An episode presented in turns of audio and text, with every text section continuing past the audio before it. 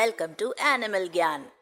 जब हमसे हमारी मम्मी खाने की सारी चीजों को ढकने के लिए कहती हैं, तो वो इन एनिमल्स की वजह से ही कहती हैं। हम बात कर रहे हैं फ्लाइज की।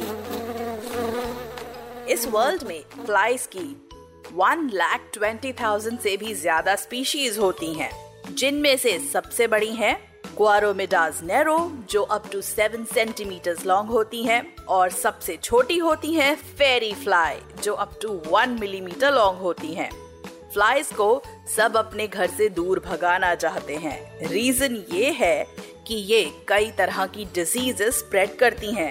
ऐसा इसलिए क्योंकि इन्हें गंदगी पे बैठना अच्छा लगता है और वहाँ से अपने हेयरी लेग्स में ये कई तरह के जर्म्स और बैक्टीरियाज उठा लेती हैं।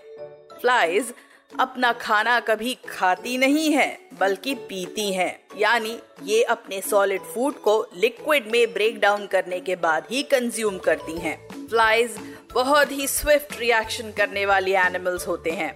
ऐसा इसलिए क्योंकि उनकी आईज कुछ इस तरह डिजाइन होती है कि उन्हें तीन सौ साठ डिग्रीज का विजन दिखता है, और हल्के से मूवमेंट को गेज करके वो अपने डिफेंस में जल्दी से अपनी जगह से उड़ जाती हैं। फ्लाइज के बारे में एक बहुत ही यूनिक बात यह है कि ये अपसाइड डाउन भी आसानी से चल सकती है। इसमें इनकी मदद करती है इनकी लाइट बॉडी, जिन पर ग्रेविटी का असर नहीं होता, और इनके फीट पर लगे छोटे छोटे थॉर्न्स, जो इन्हें सरफेस को होल्ड करने में हेल्प करते हैं।